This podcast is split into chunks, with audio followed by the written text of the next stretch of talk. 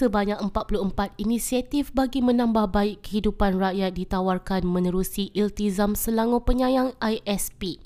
Datuk Menteri Besar Datuk Seri Amiruddin Syari menerusi perkongsian di Facebook memaklumkan bahawa kesemua program yang dipakejkan dalam ISP membabitkan peruntukan lebih 600 juta ringgit. Katanya kerajaan negeri sentiasa berusaha membangunkan negeri dan pada masa sama mengutamakan kebajikan rakyat melalui inisiatif yang dilaksanakan sejak 2008 yang bermula hanya dengan tujuh program. Oleh itu, ISP menawarkan 11 inisiatif baharu antaranya program saringan kesihatan percuma Selangor Saring, Iltizam Anak Penyayang dan Selangor Mental Sehat. Menteri Besar Selangor Pemerbadanan atau MBI dan Perbadanan Kemajuan Pertanian Selangor PKPS bersetuju untuk bekerjasama bagi pelaksanaan projek pertanian berteknologi tinggi. Datuk Menteri Besar Datuk Seri Amiruddin Syari berkata kolaborasi itu melibatkan tanah milik MBI seluas 781.473 ekar di Batu 29 Batu Arang, Mukim Rawang, daerah Gombak. Jelas Amiruddin Majlis Mesyuarat Kerajaan Negeri MMKN telah memberi arahan agar tanah-tanah milik kerajaan negeri yang dikenal pasti akan diwartakan mengikut keperluan dan atas tujuan pertanian. Usaha itu seiring dengan hasrat kerajaan negeri mensasarkan pembangunan 2,000 ekar tanah terbiar setiap tahun sebagai kawasan pertanian bagi memastikan bekalan makanan di Selangor mencukupi. Beliau berkata demikian ketika menjawab soalan mulut yang diajukan ahli Dewan Negeri Seri Kembangan Yen Yong Hian Wah berkenaan pembangunan tanah anak syarikat negeri menerusi sidang Dewan pagi tadi. Majlis Mesyuarat Kerajaan Negeri telah memberi arahan agar tanah-tanah kerajaan negeri yang dikenal pasti yang diwartakan mengikut keperluan atas tujuan pertanian. Syarikat berkaitan kerajaan seperti MBI, PKPS, PKNS dan Yayasan Selangor telah mengemukakan senarai tanah kepada unit pemodenan pertanian seksyen makro dan penswastaan UPN Negeri Selangor. PNSB telah bertanggungjawab menguruskan projek pertanian bersepadu di Sungai Rasa, Hulu Selangor semenjak daripada 1992 lagi.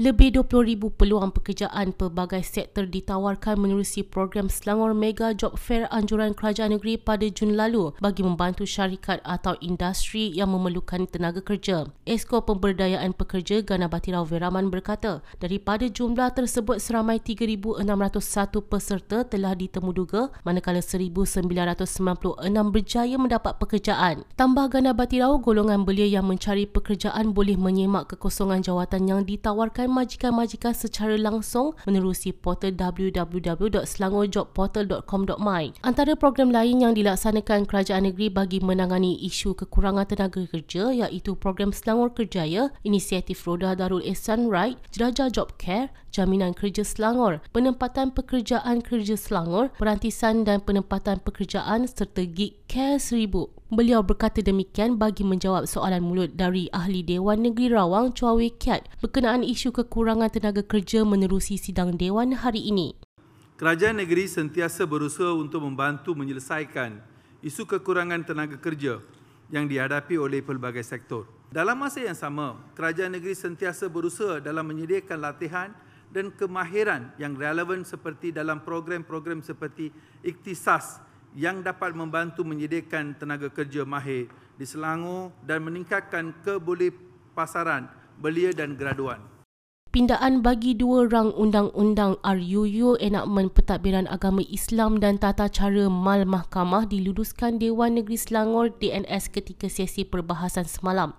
Esko Hal Ehwal Agama Islam Muhammad Zawawi Ahmad Muhni berkata pindaan tersebut bertujuan memberi kuasa kepada Mahkamah Syariah menjalankan prosiding kes secara komunikasi jarak jauh. Jelas beliau sekiranya usul tersebut tidak diluluskan sebanyak 3,733 kes di mahkamah yang telah dijalankan sejak 17 April 2020 secara dalam talian adalah terbatal sekaligus terpaksa dilakukan semula. Terdahulu Muhammad Zawawi memaklumkan Jabatan Kehakiman Syariah Selangor JAKIS menghadapi kesukaran apabila prosiding mahkamah secara fizikal terutama akibat pandemik COVID-19 menyebabkan kes tertangguh.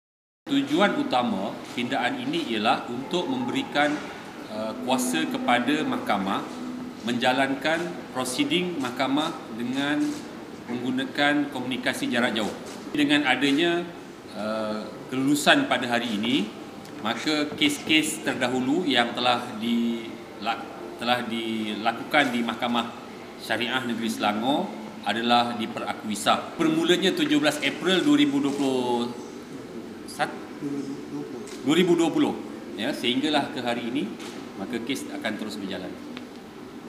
Mana sah dan diperakui sah.